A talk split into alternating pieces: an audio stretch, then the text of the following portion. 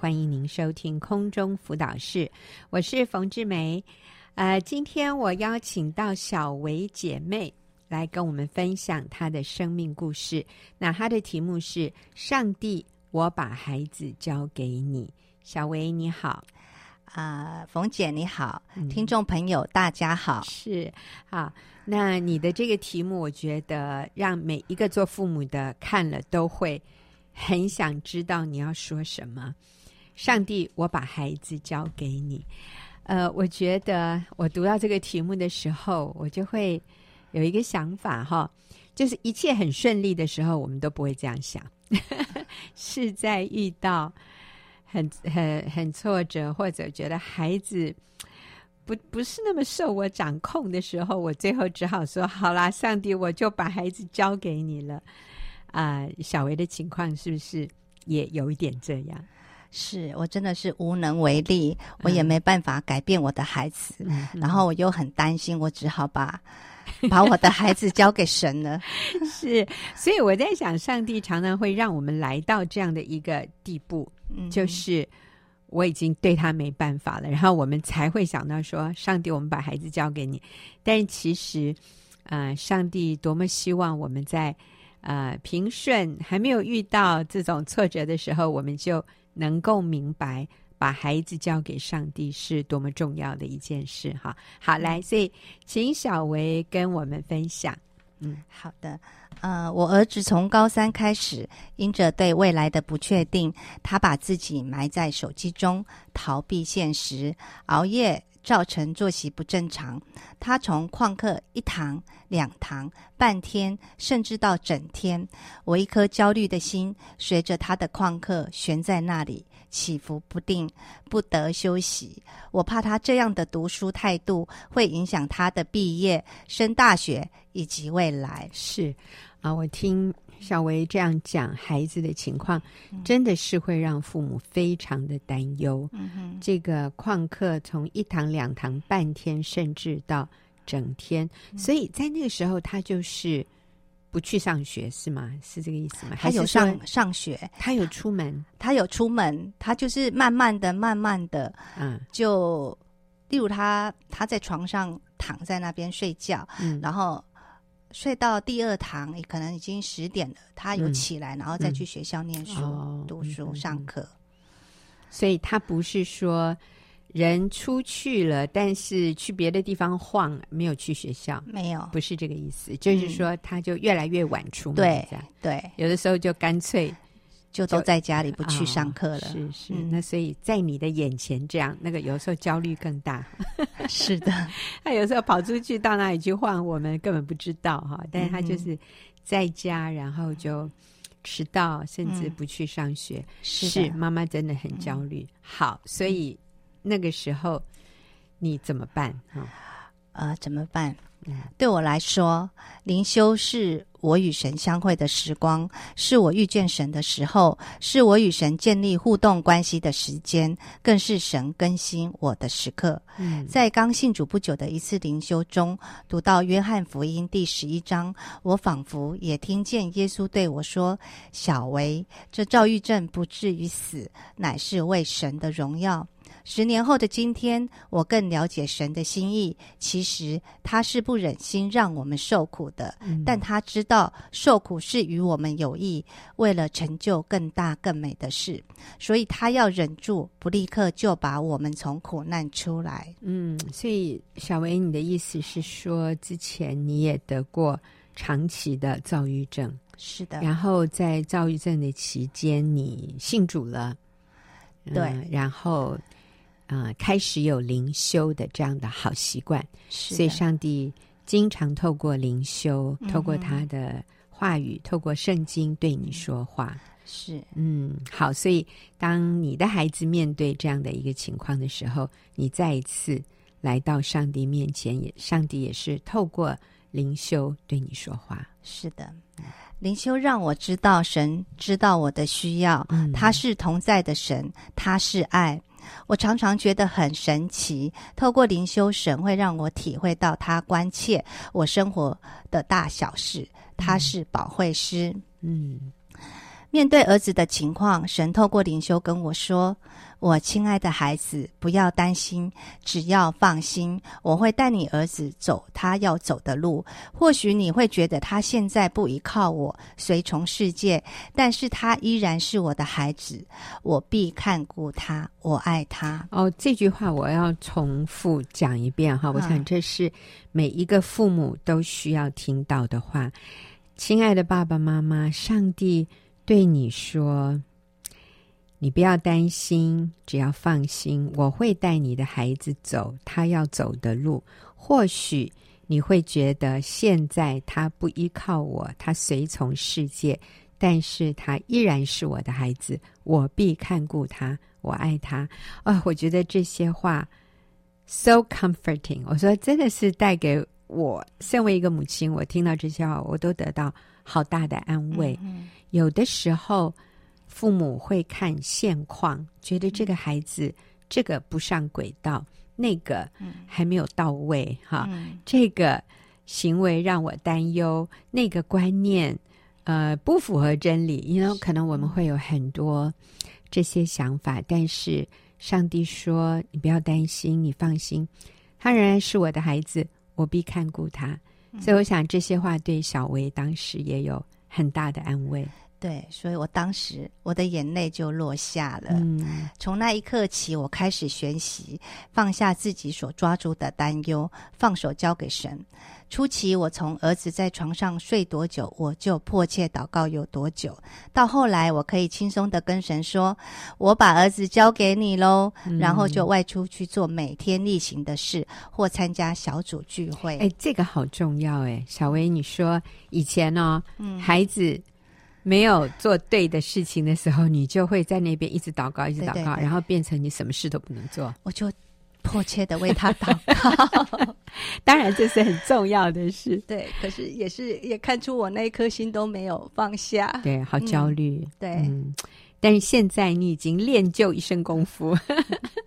你后来做的就是，上帝，我把孩子交给你了，我要出去做我该做的事。的。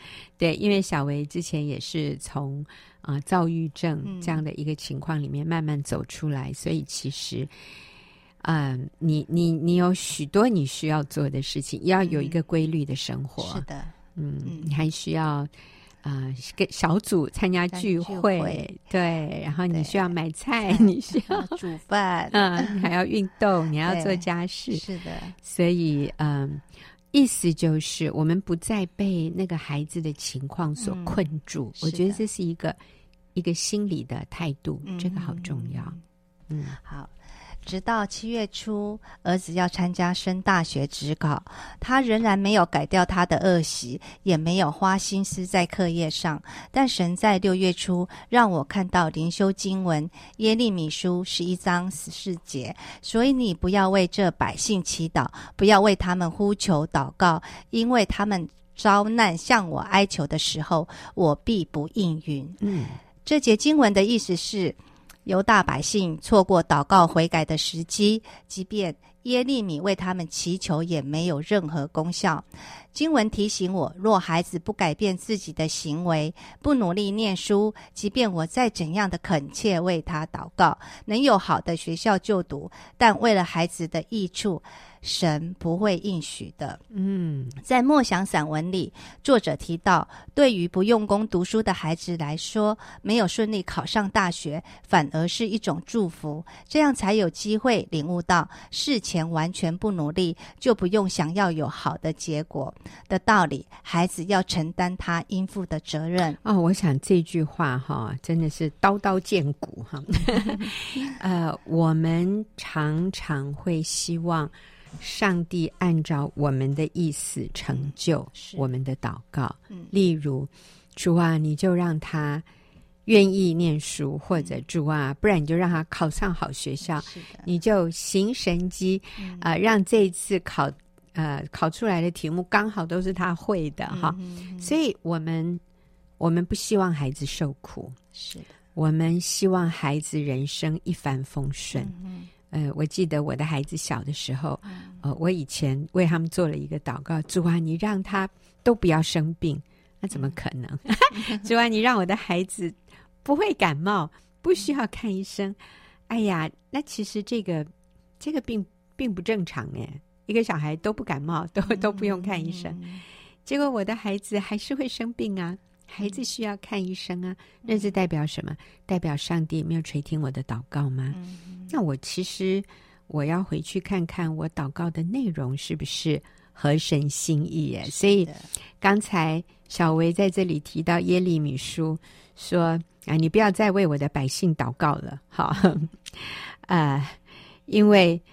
他们遭难向我哀求的时候，我必不应允。哇，你觉得好像上帝很严厉，嗯，可是其实在这个背后仍然是出于爱。是的，所以上帝让你看到说，如果你的孩子不好好念书，嗯，让他考上好学校，并不是一个正确的结果。呃，我觉得上帝的，上帝的。动机仍然是爱，仍然是出于他的爱。嗯、他这个时候他说：“我不会应允你的祷告。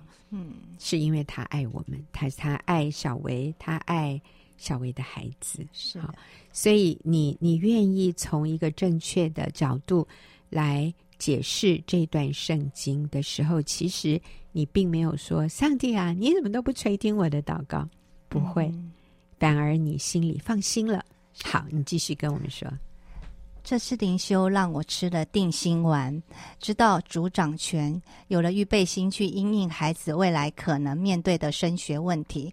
我的祷告是：求神是给我和先生更多的爱、包容、接纳和耐心，去鼓励、去引导孩子，并做个合神心意的父母。嗯，所以原来的祷告是：主啊，你让他好好念书；主啊，你让他考上好学校。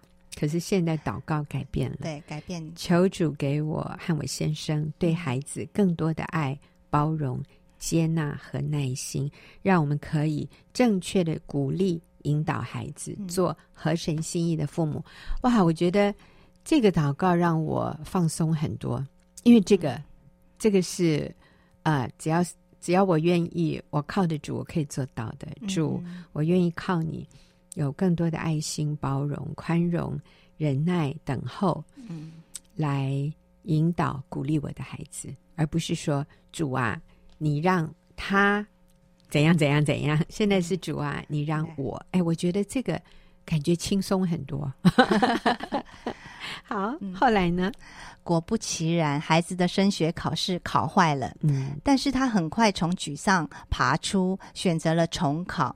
从中我体会到，我和先生对他无条件的爱和接纳，是让他快速爬起来及勇往前行的后盾。嗯，我们没有数落他，也没有落井下石，说：“你看吧，考试考这么差，早知道就要好好念书，等等之类的话。”嗯。对，呃，透过这次惨痛的教训，我的孩子学到了人生的重大功课，为自己负责。高中以来，他第一次为自己读书。重考班开课的前一天，他又紧张又兴奋的睡不着觉。隔天起个大早，自动自发去补习，自律的生活一直维持到今天。嗯，所以我们看到这个孩子有改变了。嗯，就是他开始自动自发，是他愿意面对他的失败，嗯，然后他开始感受到这是他的人生，嗯，他要他要为他自己的人生负责了，是的，以前都是妈妈叫他起床，对不对？嗯，然后然后呢，起得来吗？起不来，起不来，需要妈妈叫的都起不来。那现在呢，自己设定闹钟，对。像起来，像不像神机啊？对你来说，对我来说是神机，因为完全是翻转的，哦、完全不一样的情况。是，嗯，以前也想象不到会这样。对，嗯，那虽然现在是重考班，嗯，可这个不是重点呢。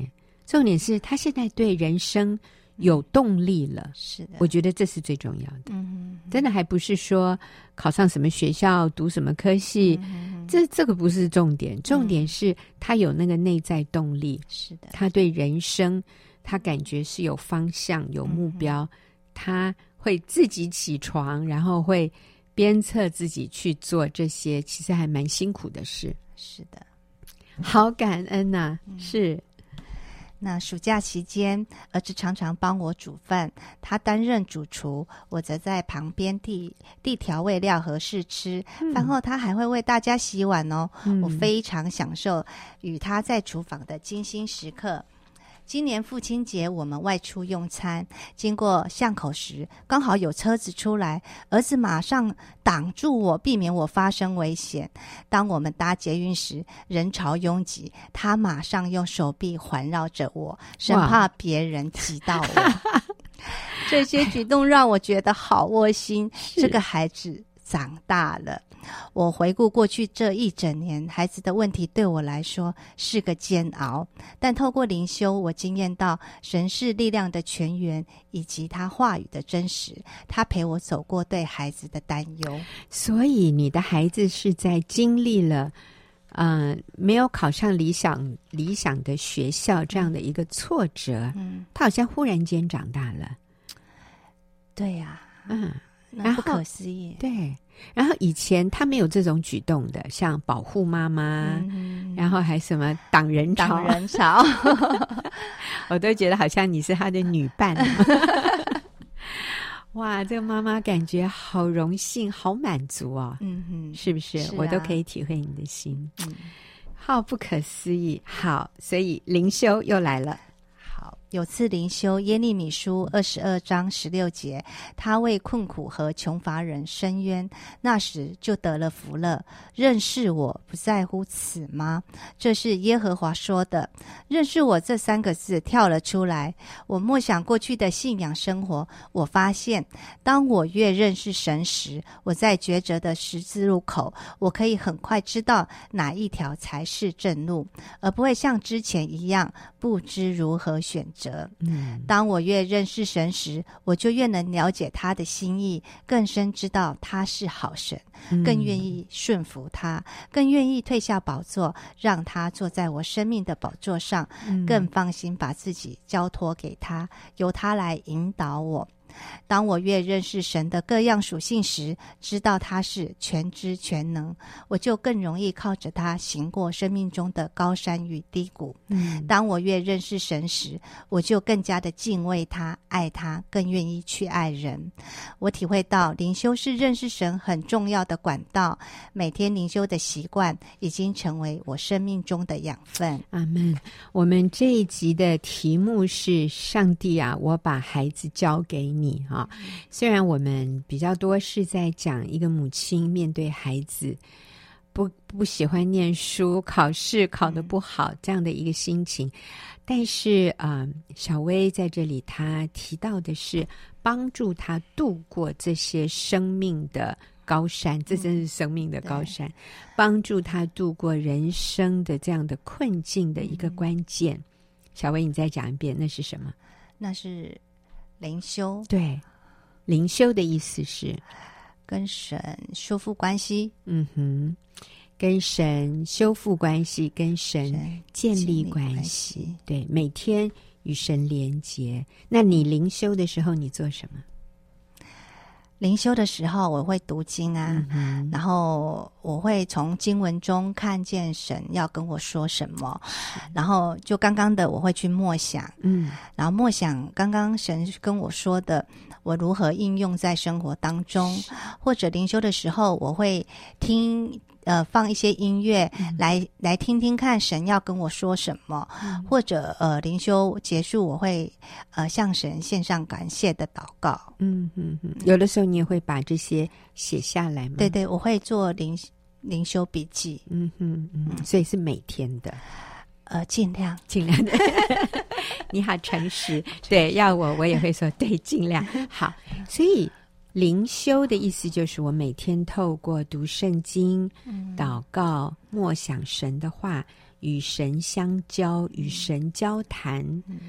呃，把我的困难，啊、呃，或者把我的喜乐、把我的感恩，对，告诉神，那就是一个与神很亲密连结，嗯、很与神建立关系、与神沟通的一个非常甜蜜、非常亲密、嗯、非常深刻的一个时段。嗯，那这个我们叫灵修。嗯，呃，灵修它的重点不是在外在的形式啊、嗯哦，你一定要去到教会，嗯、或者你一定要跪着啊、哦，你一定每天都要在固定的地方，嗯、甚至固定的时间。嗯、我觉得这个都不是重点。嗯，重点是我们愿意看重这件事，安静我们的心，嗯，分一段时间出来，每天与神。亲密的连接，那其实灵修也不应该只限于那一段时间。其实我们应该每、嗯、每天二十四小时，只要我意识是清醒的，嗯、我都我都需要继续与神连接，跟神谈话，把我的忧虑、把我的困难交托给神，然后上帝会透过他的话语对我们说话，启示我们，引导我们。嗯真好，我们谢谢小维的分享。那下个礼拜啊，我会继续请小维来节目里面和我们分享父母怎么看待孩子生命中的挫折，然后父母怎么面对孩子有挫折的时候，因为常常孩子有挫折，我们比他更挫折，我们该怎么办？所以今天谢谢小维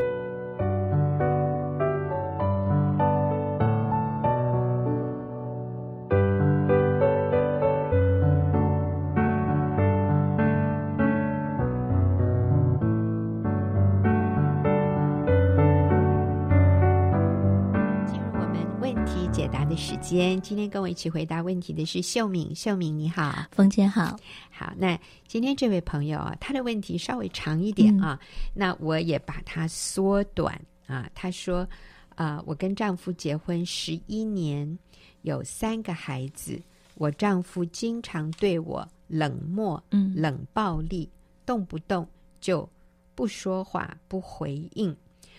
婆婆经常背后骂我。甚至说我是世界上最差的儿媳妇。我跟老公说了，他什么也不说。嗯，然后啊、呃，三个孩子出生后，我事情多，压力大，每天忙得焦头烂额，我就对先生发脾气，哭诉我的感受。嗯，但是换来的是他对我更加冷漠，可以撒手，什么也不管。我想离婚，虽然我们都是基督徒，但是我觉得这样的婚姻太折磨了。呃，我长期这样被他冷漠的对待，发脾气已经成为我的习惯了。我以前特别宽容，度量很大，可是现在我看到他我就发抖，我想逃离他。我既然改变不了他。我反而自己变坏了。我想回到以前那个善良、单纯、乐观、宽容的自己。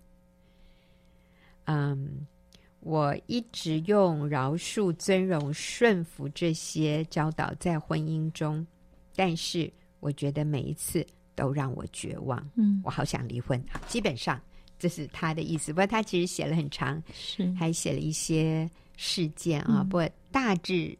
的意思就是，他先生对他所有的抱怨、委屈的回应就是冷漠。嗯，所以他觉得先生对他是冷暴力。好，嗯，好，秀敏，我觉得他说他好绝望哦，是他好无助哦，他想离婚。嗯嗯，嗯 我想到，嗯，就是。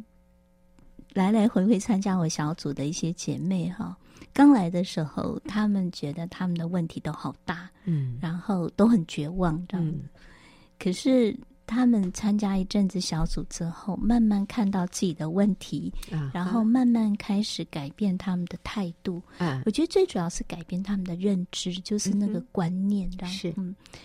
然后他们突然发现。他们的问题没那么严重，是 他们找到那个根源，这样，嗯，所以我就觉得，那继续留下来，然后，呃，有十年，超过十年以上的，他们就越来越惊艳到他们的人生美满幸福。可是，呃，说实在的，先生可能的问题没有，还是一样，就是先生没有太大的改变。嗯、可是他们惊艳到他们，呃，跟刚来小组完全不一样的一个。他那个感受了他们的人生。嗯、那我就注意到，如果当初他们执意不要了这个婚姻不要，嗯、那就好可惜哦，嗯、因为说出来的没那么。糟糕，没那么绝望到说真的不行。其实，在基督里面没有真的不行的，没有救不了的婚姻这样子。嗯、只要我们愿意，嗯，那我就发现，呃，有一个非常非常第一步、非常重要、非常关键的一个扭转，嗯、那个观念的扭转，就是，嗯、呃，他们开始确定在基督里的价值。OK，所以第一个啊。要我们的观念认知改变，我要先确定我在基督里的价值。所以其实这个跟我的婚姻、跟先生对我冷漠，嗯，不是最直接的关联。是最直接的一件事。你说那个根源的问题是，我要先确定。嗯，我在耶稣基督里，我在上帝的眼中，嗯，我是非常有价值的。是。这个跟丈夫怎么对待我是无关的。是，嗯，可是过去如果没有这一个，对这个完全没概念，嗯，对这个所谓的在基督里面的价值完全没概念的，嗯，我们就很自然的会把所有的情绪、所有的价值感建立在我们可以。嗯，想要掌控的这样的一个人事物环境上面，嗯、可是你最后就是失望，最后就是挫折，嗯、因为这些东西是没有办法满足你，没有办法解决你的这个根本的问题。嗯，好，那呃，我说我们确定在基督里的价值，是我们人生所有的。呃，人际关系也好，所有的东西，那个人生的根基，最重要的根基，嗯、你这个，呃，我我所谓确定，不是我们从此都不会受伤，我们从此都不会动摇任何的，嗯、而是当我们遇到一些问题的时候，我们有能力再回到这个根基的里面，嗯，确定，再一次去确定这个关系，好。你知道为什么？为什么这个这么重要哈？嗯、因为我在基督里的价值是恒定的啊！曾经有人写信进来说：“方老师，你们常常说要确定自己在基督里的价值，我在基督里的价值到底是什么啊？到底那个、嗯、那个价值到底是什么？”那我就简单的说，你在基督里的价值就是你是上帝用他独生儿子的生命，就是你是上帝用。耶稣的生命来换取、来买赎过来的，嗯，所以你的价值，若要严格的来说，就同等于神独生儿子耶稣基督的价值。你看，耶稣在上帝的眼中是最尊贵的，那是他的独生儿子，而今天上帝竟然愿意用他独生儿子的生命来换取。你的生命，所以耶稣为你的罪、为我的罪而钉死在十字架上，所以上帝愿意牺牲他的儿子来买赎我，嗯、来拯救我。那这个就证明了我在上帝眼中的价值，嗯、所以这个价值是恒定的。我在基督里的价值，就是我是那个尊贵的无价之宝，是没有任何。没有任何其他的代价可以同等于我在基督里的价值，除了耶稣基督的生命以外，嗯、所以我的价值是远胜过金银财宝，远胜过这些物质，甚至我的头衔，我我的银行的存款。你知道我的价值是在上帝眼中那个那个无可取代、最独特、最尊贵的那个无价之宝。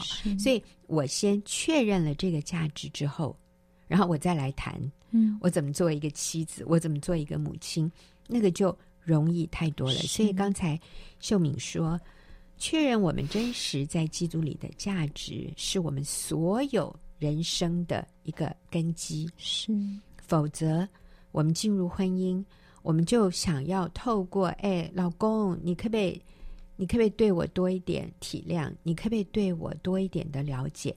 你可不可以给我多一点钱？或者你可不可以给我多一点的注意？因为如果你不注意我，我就觉得我不重要了，嗯、我就觉得我我不够被爱，我好需要你多一点的爱我。但是我告诉你哦，你先生可以。非常非常努力的爱你，然后你最后觉得还是不够，是或者一个男人，你的太太可以仰慕你，可以怎样怎样肯定你，可是最后你还是觉得很失落。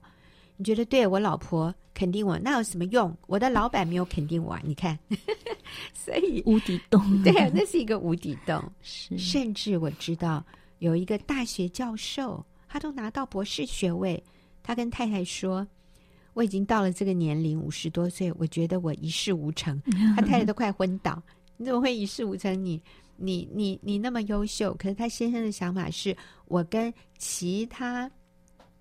学校里面的教授比起来，比我优秀的人很多耶。嗯、我实在觉得在他们面前我一事无成，嗯、所以你看这个是好像没有办法。那个、嗯、那个自我价值感是是外面这些东西无法填满的，是。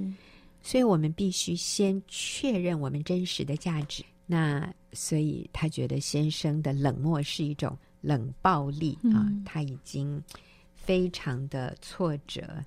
他甚至说：“啊、呃，让我感觉很多次想自杀。哈，哇，这个是是，但我觉得很棒。他愿意写信进来求助、嗯、啊，而不是真的去自杀，或者是放弃婚姻。嗯，其实他写了这么多，我看得出来，他就是很希望得到帮助。嗯、所以，这位朋友，你很棒，你愿意写信进来哈、嗯。那我们愿意在这边给你。”啊，请秀敏 再给你更多的鼓励呀！是我们刚刚提到那个呃，每一个人，不管男人女人，在基督里面，我们要确定上帝创造我们的那个价值是无价的，是恒定的，是不动摇的。当我们确定这个的时候，嗯，我觉得我们的眼光、我们所有的想法还有感受都会变不一样。是对，以前你会觉得可能他对你是冷暴力。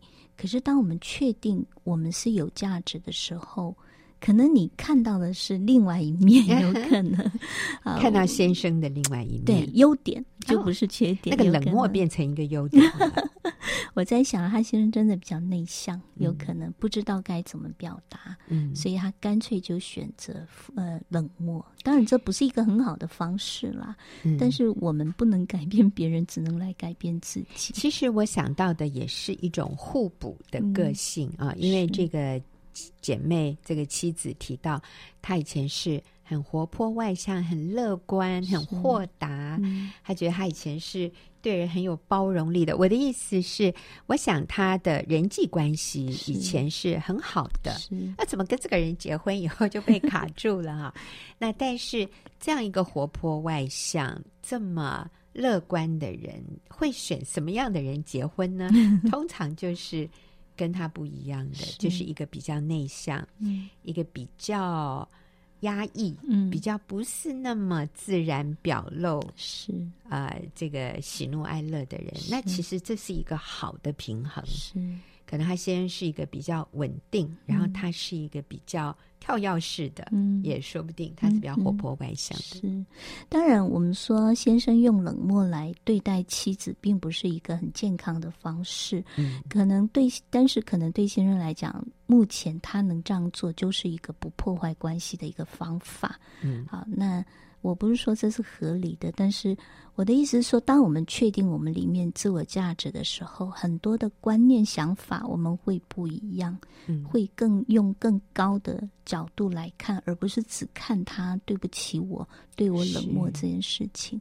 那第二个，我很想知道的是，呃，我们也可以来想想看，为什么先生对我们冷漠？是不是？我们有一些责任，促使这样的关系变成这样子。嗯嗯，对，我想，嗯，我们需要更健康的退一步，不是一直去看他的问题，我们要退到我们自己这边来。嗯、那我是否需要改变一些？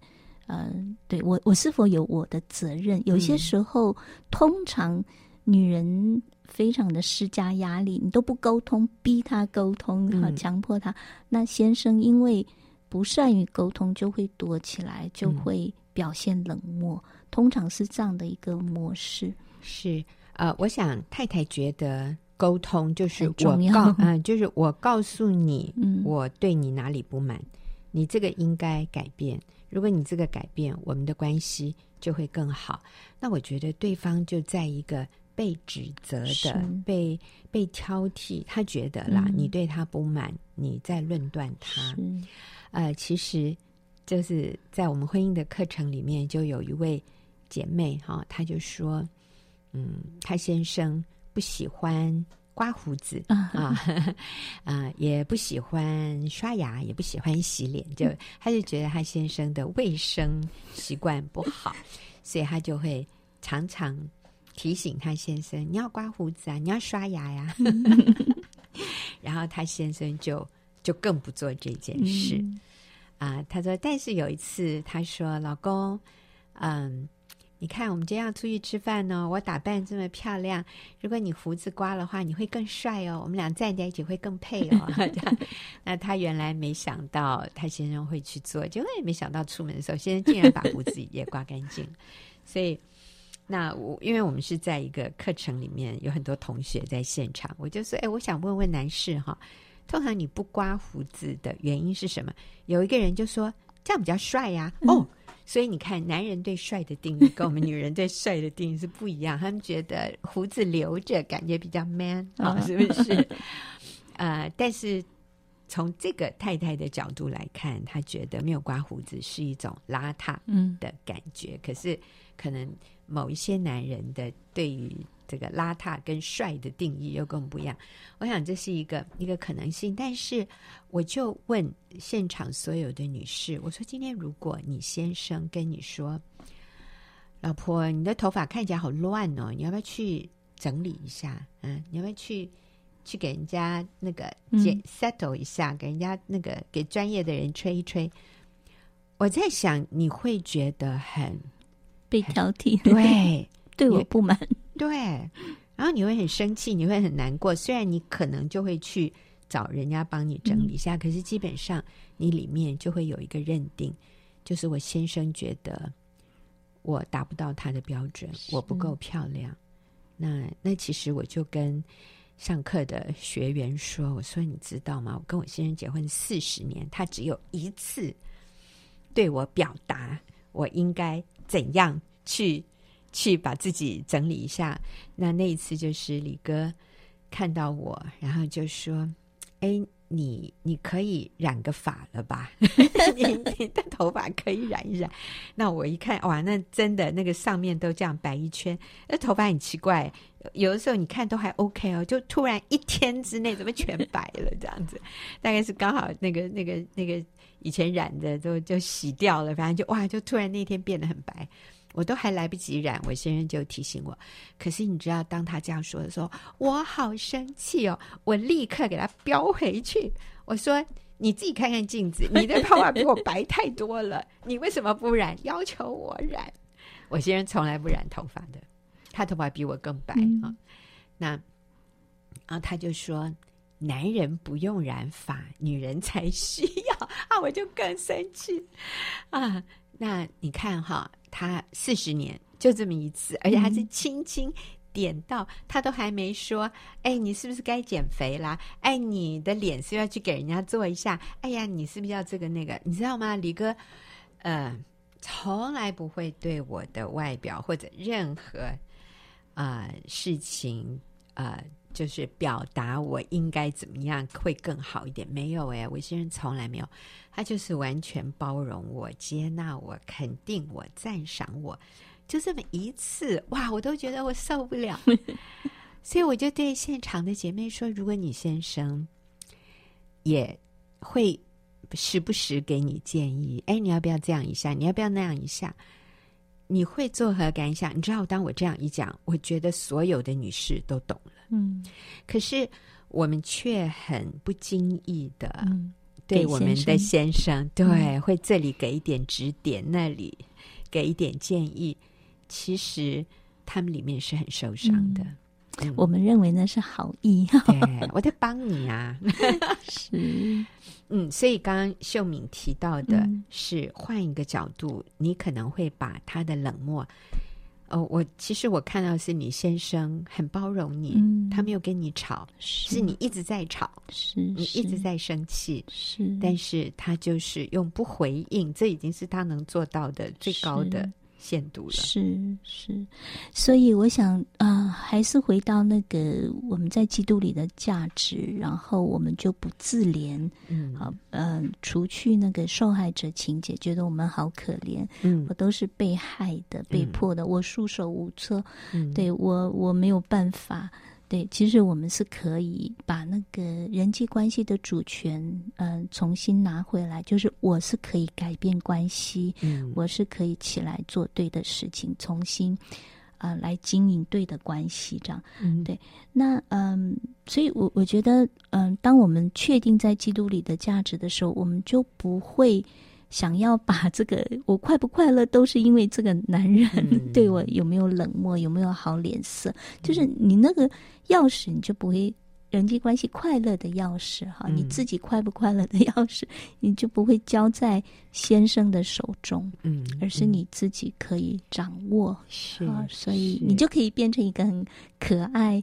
呃，快乐。是。我女儿常说嘛，你是一个很懂得生活的人，这样子、嗯、就是我觉得还是重点，还是最一开始我们讲的这一个确认你在基督里的价值。嗯、好，最后我有一点点提醒给这位朋友：你希望你先生赞美你、肯定你，那你要不要先？嗯，肯定赞美他。你希望他给你苹果，那你要不要先给他苹果？是，所以去找到先生的优点。我觉得第一个，你先生没有跟没有要跟你离婚哦。第二，我看得出来他还有工作，所以他是一个负责任的男人。嗯、他也没有外遇，你没有提到他有外遇。你提到最大的就是他冷漠。嗯、好，那你希望他赞美你，你希望他夸奖你，注意你，注意你，那。你就先给他苹果，嗯，你你给他十颗苹果，一百颗苹果，看他最后会不会还一个给你？我想是有可能的。好，谢谢这位朋友问的问题。那也希望你在基督里，你能够经验到真实的平安喜乐。谢谢秀敏，也谢谢听众朋友的收听。我们下个。